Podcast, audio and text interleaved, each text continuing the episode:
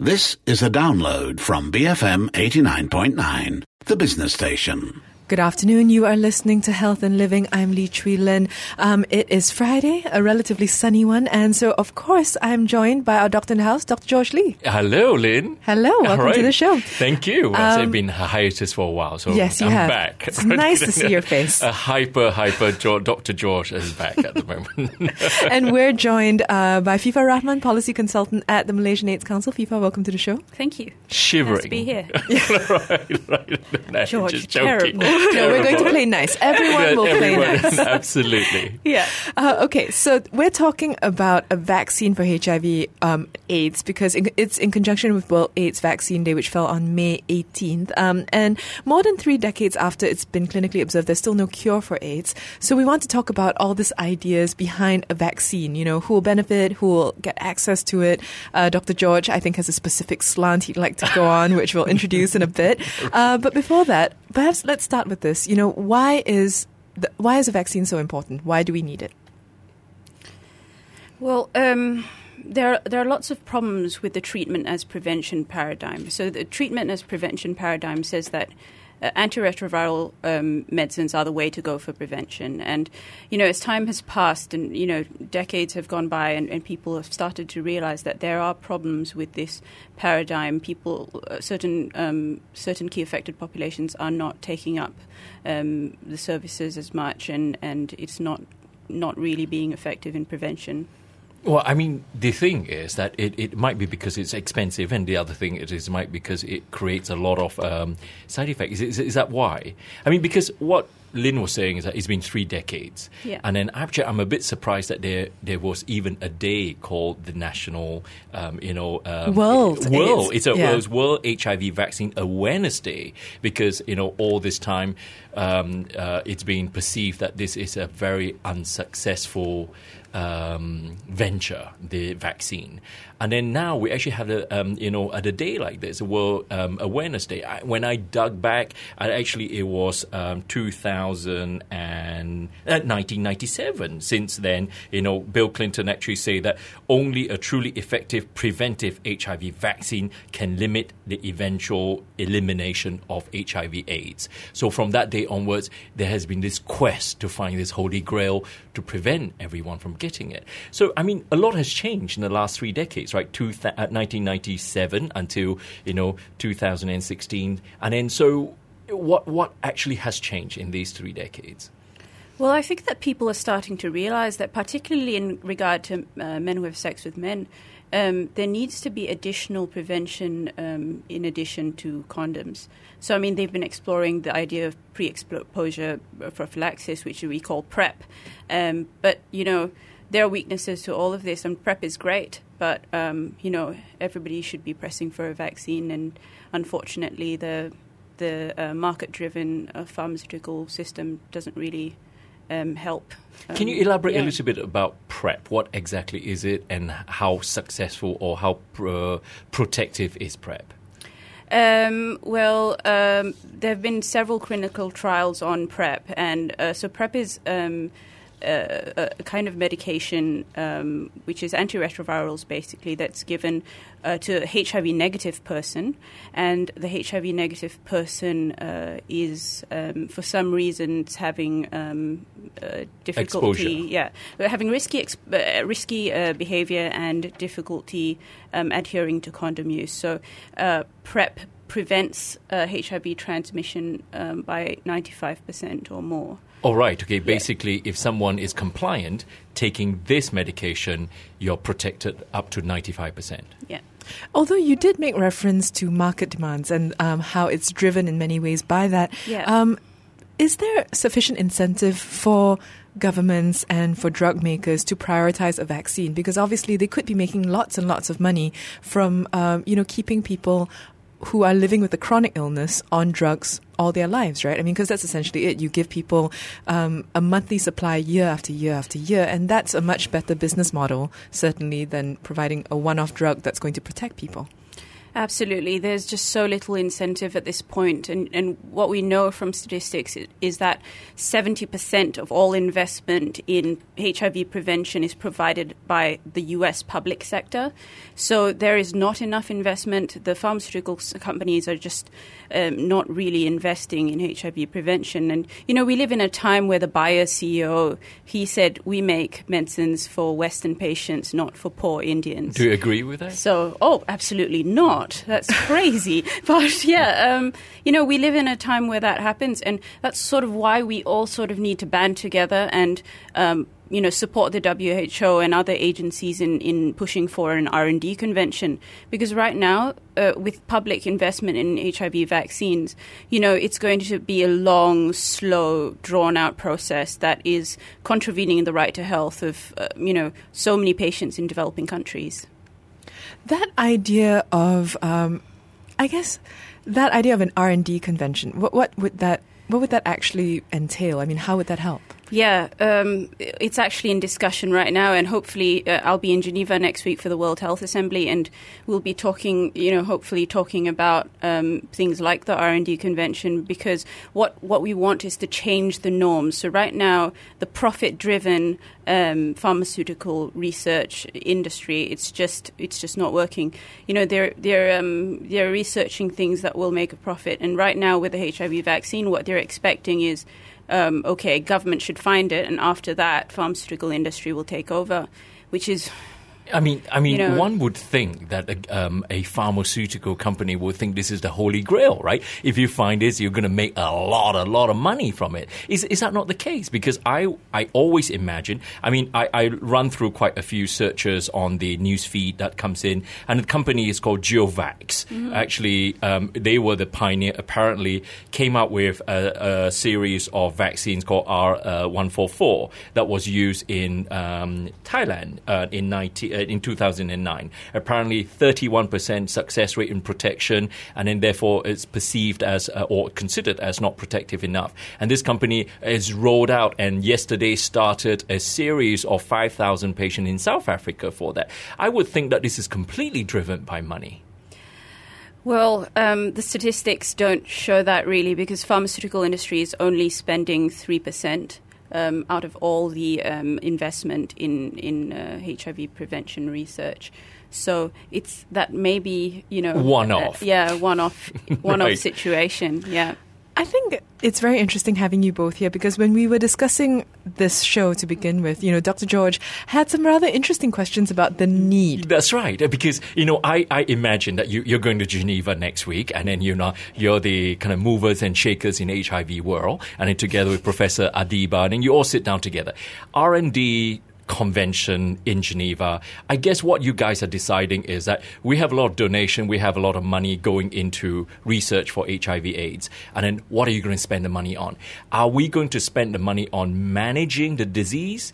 or uh, the condition. I, I won't call it the disease, the condition, because if you treat this as a chronic condition, we manage it with medication, and a lot of people are surviving with a normal life expectancy, a normal life. Yeah. Or are we just uh, pouring in money into the research work for prevention? So essentially, that boils down to dollars and cents because how much of that money goes into prevention or not. So Lynn and I had this discussion, and then I said, perhaps after 30 years of quest for that vaccine, perhaps it truly it's not going to materialize. Maybe that's why the drug company is spending 3%.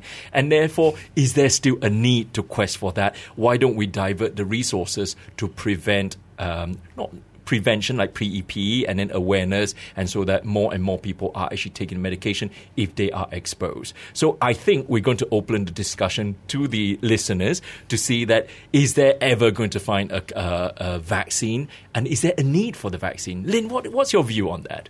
I think we need a vaccine. We need a vaccine. we need, we need a vaccine. Do you think the world will be a very different place when there is a vaccine? I said when or if there is a vaccine. Do you think, um, because at the moment there's a lot of barriers, a lot of resistance, perhaps in promiscuity. I'm just just kind of like um, you know putting this as a devil's advocate to discuss that, and then because there is that fear of contracting a disease, do you think whenever there is a vaccine, And is that fear going to diminish? I, think that's a very interesting question to answer. Yes, I have a lot of thoughts on it. I'm sure Fifa has a lot of thoughts as well. That's right. And Um, the whole idea is to, to raise discussion, right? Yes, uh, but if you if you'd like to weigh in, you know, do you think that we still need a vaccine for AIDS? Um, and how would you like to see your money being spent in terms of research? I mean, where would you like to see it going in terms of medication? Give us a call. That number is zero three seven seven one zero nine thousand. You can also text us at zero one six two zero one nine thousand or tweet at BFM Radio. Good afternoon. You are listening to The Bigger Picture, and it's Lee Chui Lin with our doctor in the house, Dr. George Lee, consultant neurologist, as well as Fifa Rahman, policy consultant at the Malaysian AIDS Council. Um, Dr. George is here because it's Friday, but Fifa is here because we're talking about World AIDS Vaccine Day, uh, which passed on May 18th. And we're asking the question today Is there still a need for a vaccine? 30 years on since it was clinically observed. Do we still need it, or should we, as Dr. George suggests, be putting it more into management? Uh, if you'd like to weigh in, give us a call. That number is zero three seven seven one zero nine thousand. You can also text zero one six two zero one nine thousand or tweet us at BFM Radio. Now let's move into a space where we assume that the vaccine exists. Um, who would it be covering? Would we ever really be able to protect everybody? Everybody. Because the point of a vaccine is herd. You know, it's herd immunity. If you don't get everyone, then you're not really vaccinating much at all. Absolutely. I think um, ideally, of course, you know, and you think of me as an access to medicines advocate, the ideal situation you would want to say that it should be available for everybody. But we know, and especially after six, five, five, six years working in HIV access to medicines, you realize that resources are very scarce, and policymakers won't necessarily um, want to make that leap. Um, even though they've made a, a lot of leaps, you know, in terms of ARVs, with prevention, um, I would say realistically, even though it's not ideal, that resources would have to be allocated to the most at risk populations. Um, and that what I mean by that is men who have sex with men, uh, people who, has, who sell sex, um, people who use drugs, and transgender people. So that's what you would um, probably want to focus on. But th- presumably that will be minority of the popula- general populations. I mean, we're talking about um, perhaps less than 5% of the general population. Oh, I don't know the statistics, but you know, we're facing a real epidemic among men who have sex with men. For example, the prevalence among uh, men who have sex with men for HIV is 22% in KL. So that's one out of five MSM. So, um, you know, So, that's, that's yeah. pretty crazy. Yeah. Yeah, it, it is um, for specific group of people. But the thing is that I would imagine that You're if, thinking for everybody. No, it, well, uh, if it's available, everyone will Yeah. want to have it, right? Yeah. I mean, even you have to pay for it, everyone will uh, want to have it. But sometimes we project that to be the scenario, but in reality, it may not be. Like, for example, the um, HPV vaccine, for example, you would think that a vaccine like that that will create a lot of, uh, will protect a woman from getting cervical cancer. But you would imagine that everybody will be flogging to, to have it done. But the thing is that there's always that taboo, there's always that association with sexual uh, behavior. And then that actually creates a lot of barriers um, that people don't do it. Do, do you find, do you think that might be the case if one day the HIV vaccine's available? Because five, ten years ago, I would think everybody would be flogging to have a, a vaccine for that if there's a 95 to 99% protection. Yeah, perhaps, and, and we'll probably need more data on that. But you know, I, I would think that it would be uh, ridiculous to sort of. Um, you know, not deal with that sort of problem because there's already a lot of stigma among the key affected populations on accessing pre- uh, prevention methods. Because, for example, in an upcoming study by Howie Lim from UM, he says that um, uh, men who have sex with men in this country, they're just, um, you know, they're, they stigmatize among each other for, for people who want to access PrEP. So they go like, why do you want to access PrEP? Are you very promiscuous? Oh, right. So I bet that, and Howie Lim's study is going to be amazing when it comes out. But um, you know, it's going to be more or less. I think it would be the same argument. Like, why do you want to access the vaccine? Are you promiscuous? That's right. Um, yes. So uh, stigma like that as well, and then compounded with that kind of stigma, you know, that would be really problematic for people like me to deal with.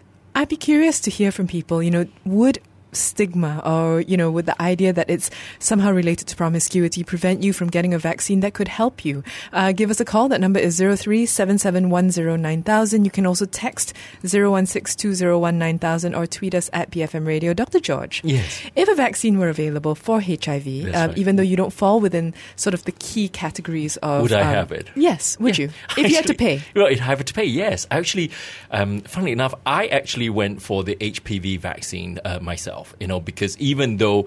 Um, um, I haven't. Yo, you haven't. So No. you know, see, see, this is this is interesting part, right? Because when I uh, provide those vaccines for my children, you know, um, who uh, had no prior exposure to any sexual contact, because the lic- uh, the drug is licensed for uh, boy, both boys and girls, age uh, nine to thirteen in Malaysia. All the girls in the government school will have exposure to, or will have provision of the um, HPV vaccine. I decided that my daughter will have it, and I also at the same time my son would have it. After having it, I also felt that I would, I should have it because I felt that this is a vaccine that is protective against um, genital warts and three cancers, and then that includes oral cancer, um, anal cancer, and penile cancer, and that itself is enough for me to take it. And that's the reason why I made that active decision to do it. So if um, the vaccine is available, I will probably be the first one who say that anything that protects me from getting it, I will do it. So I will go for the HIV vaccine if it's available for me. But would you? Would I go for the HIV right. vaccine? Um, you know, from a from a purely intellectual point of view, yes. Right. But if you ask me how proactive I am in my own healthcare, which I think is, is a rather. Okay. hypocritical That's position right. to take. Right. But you know, I, I don't know. I might just get lazy. to be honest, Got- you know. So the only reason is uh, for technicality you don't want it, but it's not for any reason against that sort of thing. No, I, I don't think it would be because, oh, you know, I don't want people to assume things about me. It wouldn't be that. It That's would just be purely, well, how many hours of my day do I need to That's set out? okay. You know, that I mean, kind of I thing. I mean, that sort of thing can be easily overcome because a lot of vaccines are actually taking to workplace, to schools, and that sort of thing.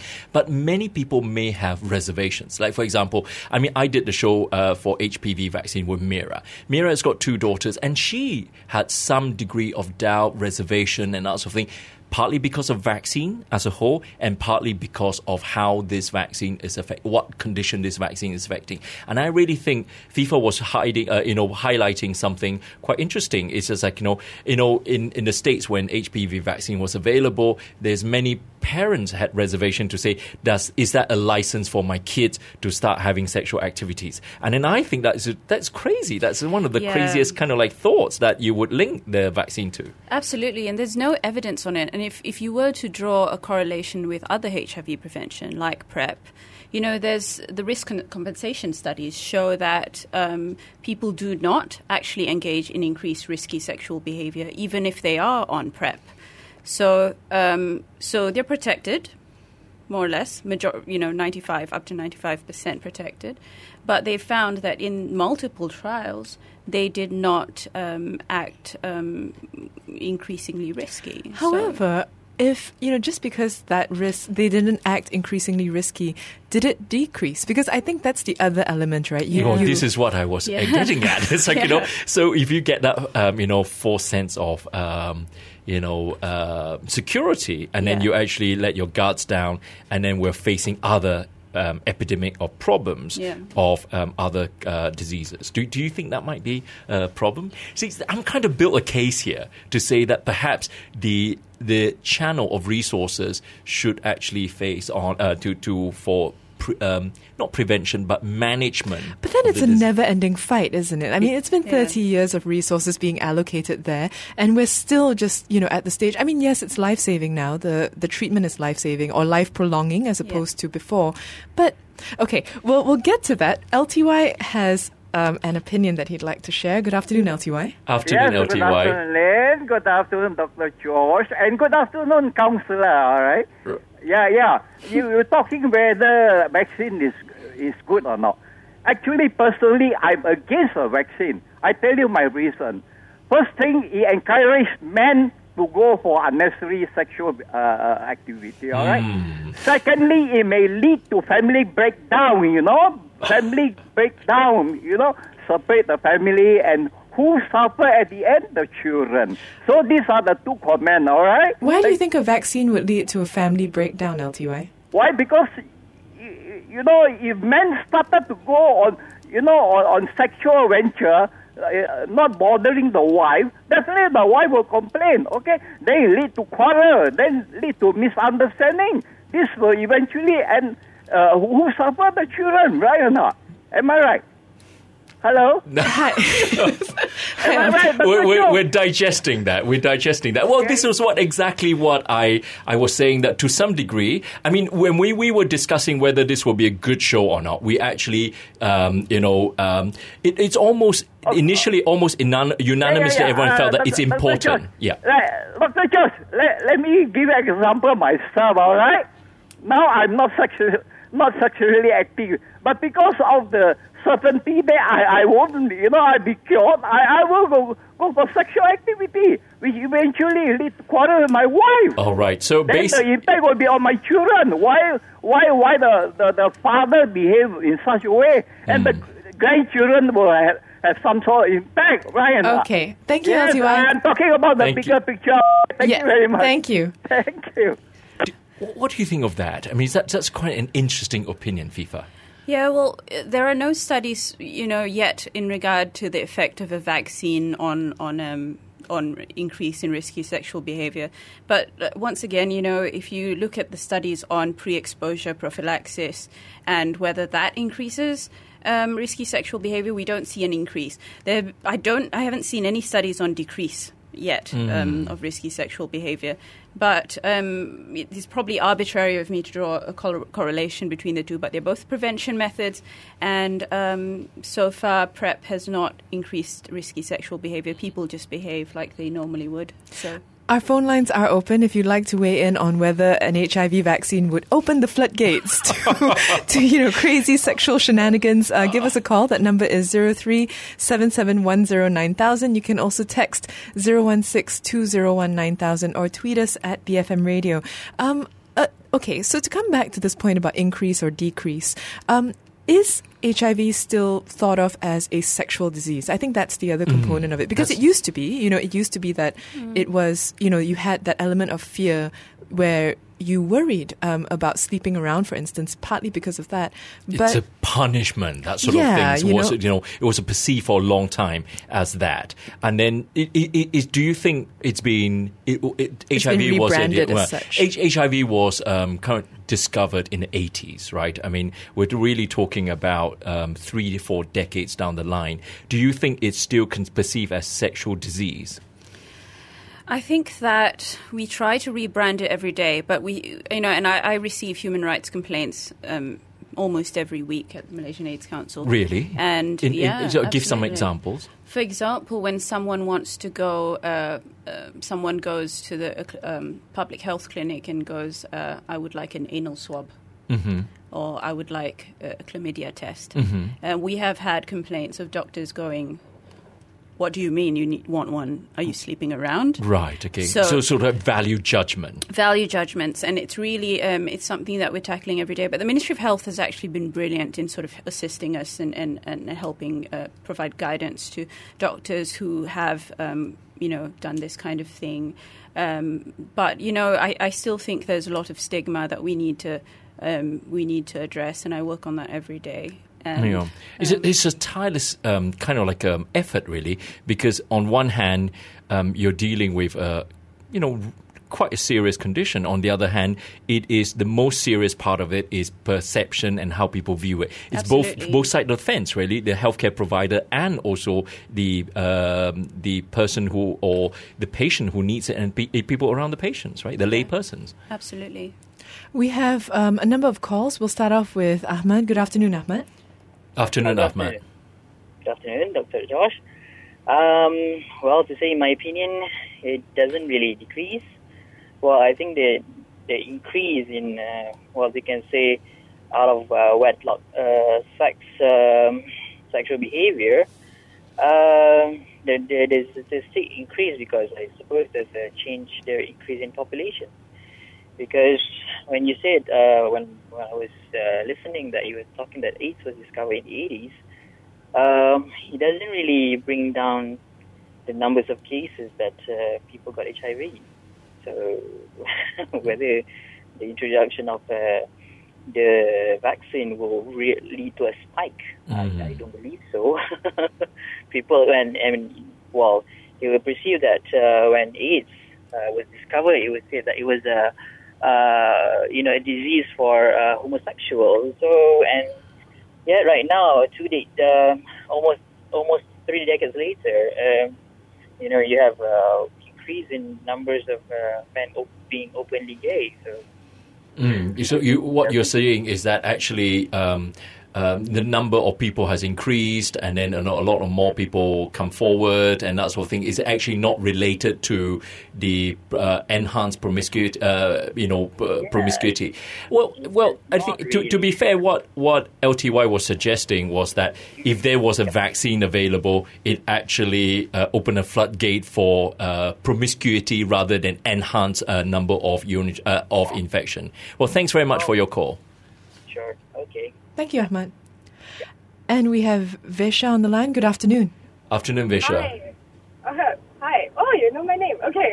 anyway, um, I think what you're going to see is not really uh, increase in any way because it's not that no one uh, is sexually active or anything, or is that it's a very small group of people. I think everybody has a sex life. It's just that we don't talk about it. Mhm. Sex is considered extremely taboo. So, if anything, you're going to just help the population, especially going to help the younger people. Yes. Because at least they know what they're pursuing. They know that they're going to be protected one way or another, you know. So it's not going to change anything really, besides the fact that you're going to have lesser cases of, say, young people falling sick or people in general, really. Yeah, I'm- so glad you mentioned the young people because in the American um, statistics, they actually show that there is a um, 26% of all HIV new cases happen between 13 to 24 years old. And then there's an increase in 10.5% per year in this age group. And then I really, really appreciate that you, you highlighted that it, whatever is going to do, you protect the young ones because the people who are, you know, maturing, sexually maturing in out of puberty, these are the group of people we need to protect. Exactly, very true. And I think the fact that the government uh, introducing HPV the school system that when I was from three, I think that was the first time they were implementing it. And we all had to get the jabs, and they were very strict about it because there were three separate injections that you had to get. And they were very clear that, you know, you had to make sure you get them on specific dates Mhm. because if you would get them later, then the graph and your terms of protection, it would not be as effective. And it was they were very um, they were very adamant about you getting the jab. So the government already admitting that yes, this is happening because you can't deny that you know teenagers are not having sex and that we are conservative and whatnot. It would just be you know lying to yourself. You know that you are. You know it's just that we don't talk about it. I've got one So- final question for you. Do you think we're ever going to find this HIV vaccine?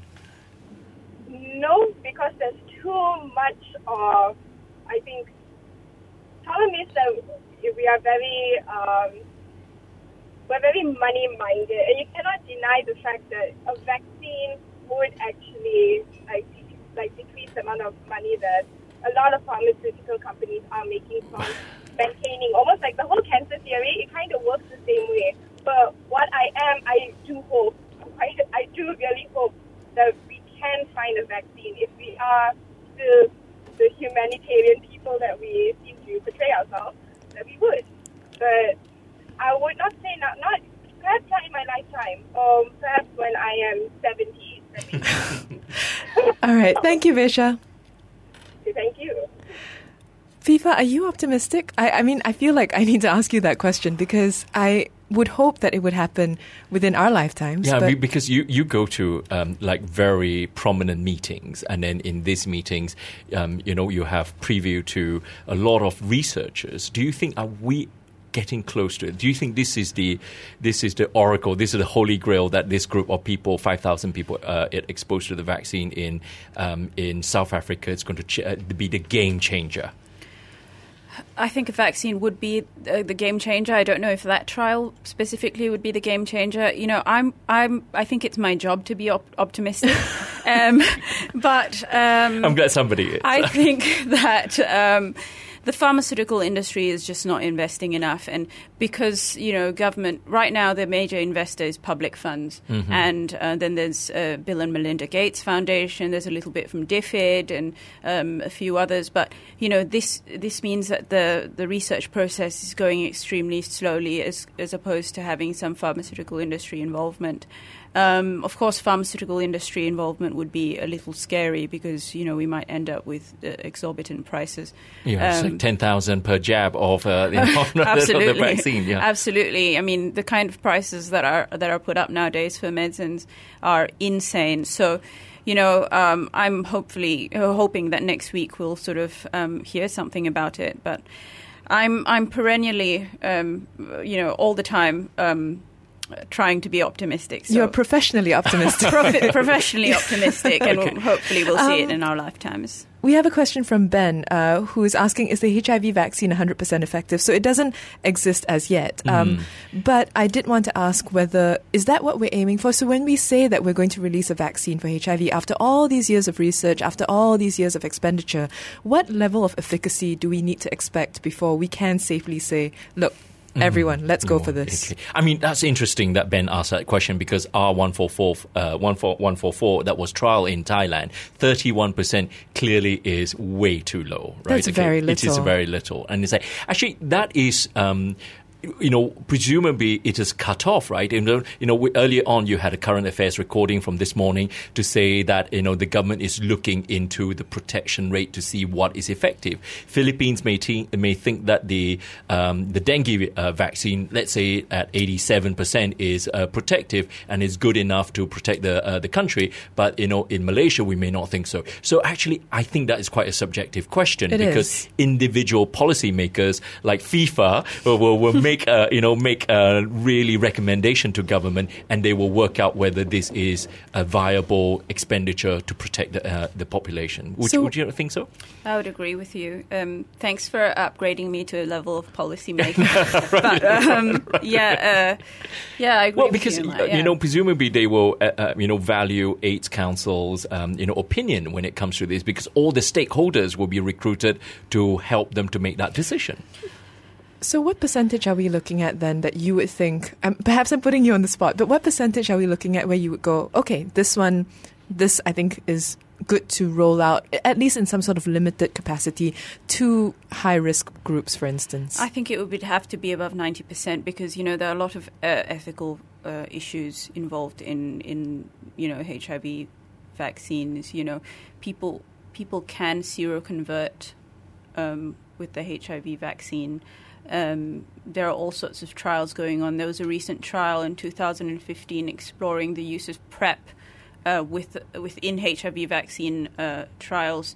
So you don't want somebody to seroconvert, and you don't want somebody to think, okay, this this is a possible cure, or this is For security. yeah, false security, the false security element, and you know, uh, you know, with the HIV vaccine trials, there are already um, a lot of ethics issues with the patients. I mean, they they might be having um, excessive sort of anxiety from having to go through repeated HIV testing.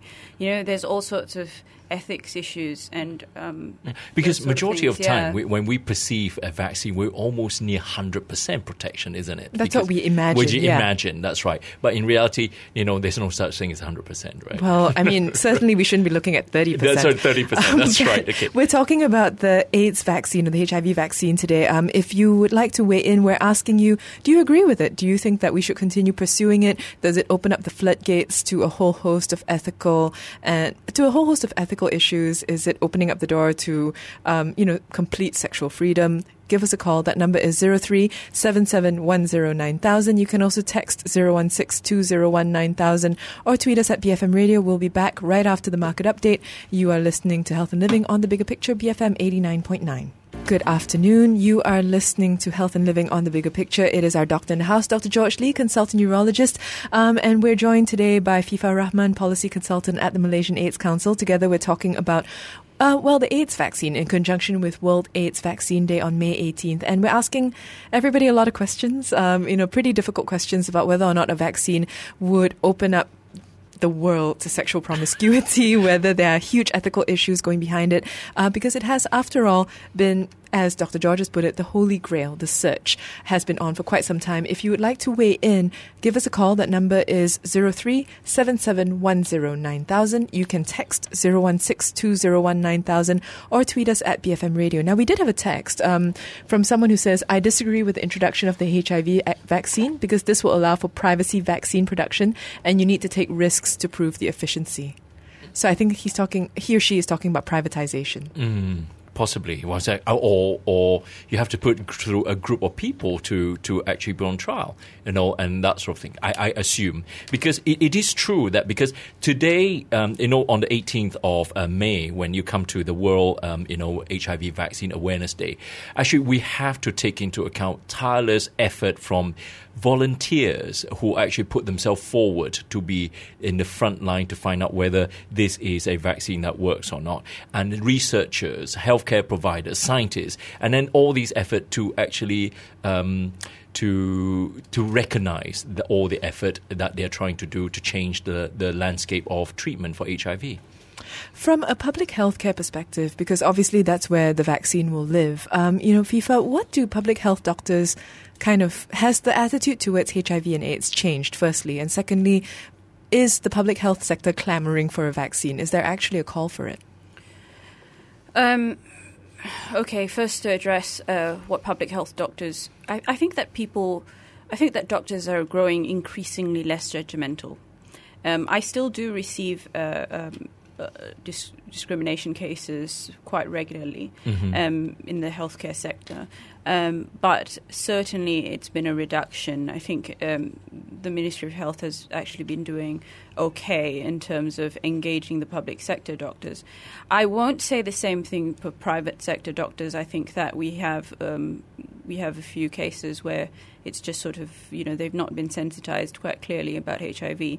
Um, and the second question was about um, whether or not there is a call from the public health sector for the vaccine. No, to be honest, no. I mean, there hasn't been. You've been. given up. oh, I have not given up, um, but um, yeah, I actually have not um, heard any discussion on um, the vaccine. I think people have put it on the back burner for now. Yeah, because uh, probably yeah. about a decade ago, everyone was hoping for this might be something that will be the ultimate game changer. However, I, I mean, from the last caller, I sense some degree of pessimism. Right, okay. And then that's part of the reasons why I, when we were having the pre show discussion with Lynn, I kind of said, well, since we have so much pessimism, it's been about three decades, why don't we just kind of like put it aside from 3% of the, uh, you know, research fund that goes into it, maybe just cut it down a bit more and then now channel the money to, to um, where it matters per se that you know the PrEP um, uh, things, the PrEP um, treatment. Pre- um, is it prevention? It is actually Yeah, it is prophylaxis yeah, that actually is protecting ninety percent of people, right? I mean, would would that not be the sensible thing? But on the other hand, I still think you know the last caller reminded me that we are looking at young group of men and women coming out of um, you know age 13 to 24 contracting this disease. If even if we have a 90% protection rate these kids need to be protected right? Because on one hand we were talking about this group of people um, you know who are high risk and then you know men having sex with men and then also partners who got HIV but we cannot forget that a large group of children need to be protected. Absolutely, and and um, you know that we need multiple methods because one method of prevention doesn't necessarily work with you know in, in an individual. We we absolutely need that, but you know with children especially, there are several barriers to ac- access sexual health services. They need to get parental approval to get sexual health services, which is a massive policy issue that you know we've been trying to deal with for years. But people because it's illegal for you to Yeah. intervene with a minor right presumably un- anyone under 18 um, Yeah, and a child cannot go uh, to a doctor uh, without uh, and ask for, say, a chlamydia test or HIV test um, without parental or, or, or guardian approval, and that's um, that's impeding the response. Are you shocked by the data that you know there's a 10% jump in the American um, youngster minor from the age of 13 to 24, and then you know this is the largest age group that actually has an increase rather than decrease. Not at all. I'm not shocked at all. And, um, you know, this corresponds to our, our data as well in Malaysia because we have increasing numbers of young people that are sexually active. And, um, you know, it's, it's, they're at extremely high risk because they can't access services. No one wants to go to their mum and dad, who might be very conservative, and go, uh, I need a sexual health test. Can you bring me? Is there Yeah. any solution to this? Removing parental barriers is actually a key recommendation of the WHO policy briefs on key affected populations. So, um, young key affected populations, that is. It was launched at the Melbourne AIDS conference, and I was one of the speakers that launched it. And to be honest, I haven't seen much movement on the removal of par- parental um, parental barriers. And we Because that needs to- policy change in terms of legality of it, right? Absolutely, Yeah. yeah. and that would be a huge thing. I mean, if that were, uh, if you allow people to kind of take their health into their hands that way. Um, we have a contribution via tweet. Um, Eric Cole who says HIV vaccine would not prevent other STDs. Uh, super gonorrhea is on the rise. I think that would put a damper on rampant promiscuity. So there is that. Um, I did want to ask though. I mean, while we while we're seeing these increasing rates in younger people. Um, while we're also seeing, um, you know, an increased, well, I don't think it's increased uh, sexuality or sexual activity. I think people are just talking about it more. Um, I'm curious, do you think people are still frightened of HIV? And if people would like to call and weigh in on this, are you still scared of AIDS? I mean, if you grew up in a certain generation, it was, you know, a, a It disease was a that, death sentence. yeah, and it wiped out it wiped out a generation in many ways. Um, but we're growing up now where it's you can live with it in many. You know, you don't know that, but most often you can live with it. So are people still afraid of HIV? I'd like to hear from people. Um, give us a call zero three seven seven one zero nine thousand. You can also text zero one six two zero one nine thousand or tweet us at BFM Radio. But Fifa, do you think people are kind of getting a bit complacent? I guess about AIDS. I think that um, I like to think this the stigma has reduced. Um, but you know, I deal with human rights complaints uh, every week, and, and we we actually last year, 2015, was the year where uh, companies from the hospitality and tourism industry decided to be the most discriminatory out of all our cases. so it's amazing because it's actually, um, you know, hospitality and tourism, and then all this happens. So, um, you know, people still don't know that you can be in a room with a HIV positive person and not get infected. You can hug the person and not get infected. You And can, you can share kiss a person You can kiss a getting- yeah, person and not get infected. So people don't know that, and they're you know people don't know that people living with HIV live long, healthy lives, just the same. Uh, the same uh, um, age uh, lifespan as, as a normal person without living without HIV. So there's still, you know, I personally don't know how else we're going to tackle the stigma. I Um, mean, when, when you get a human rights complaint, what, Yeah. what do you do with that? I mean, how do you handle it? We start by uh, initiating an investigation process, and we often go directly to the um, to the dis- Perpetrator. yeah, perpetrator, and go like, okay, we're we're concerned about your discriminatory conduct, um, and um, have this whole uh, um, exercise with them uh, to try and eliminate that. Um, and it's it's worked a lot of times um, so far, but it's it's it's hard work. Yeah. To close off for the day, uh, because we're running out of time, World AIDS Vaccine Day, the fact that it even exists, you know, tells you something about the level of awareness. The fact that Dr. George, you know, was like, why? Why does it need to exist? um, you know, it, it says something. And I, I'm just curious from both of you. So now that we've discussed it, now that we've kind of had, um, we've heard from listeners, where do you, where do you place um, the importance of the vaccine, Dr. George? Right. Okay. I mean, to start off in the program, I, I felt that look, you know, all the resources are spent on this. It's been three decades down the line. We um, we congratulate a lot of people of their tireless effort, and then, however, seems we're not going somewhere. Perhaps we go on different direction. However, after the last caller, I felt that we have to do this for the children and because you know protecting the next generation we have to actually try and try and try because um, it is it is a quest. Although no matter how difficult it is, I think eventually we should um, the science should prevail. So yes, I I have a lot of reservation because I think a lot of callers highlighted uh, some concerns about ethics side of things. However, the overall it should do good, and I really think that rather than three percent and a lot of all these uh, potential conspiracy about drug company and things like that. I think um, with the a lot of foundations and then also charity, we should really hopefully see something in the next decade. Fifa, um, you know, finish off on a note of professional optimism for us. Professional optimism. I'll give it a go. Um, so uh, the thing is, I think that we need multiple modes of prevention.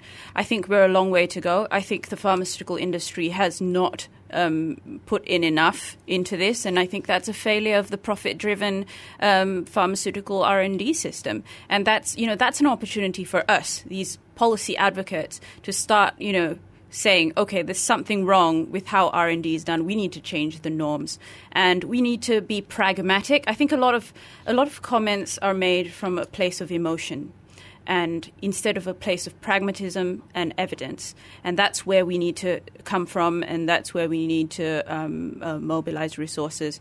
Um, so um, PrEP, yeah, definitely.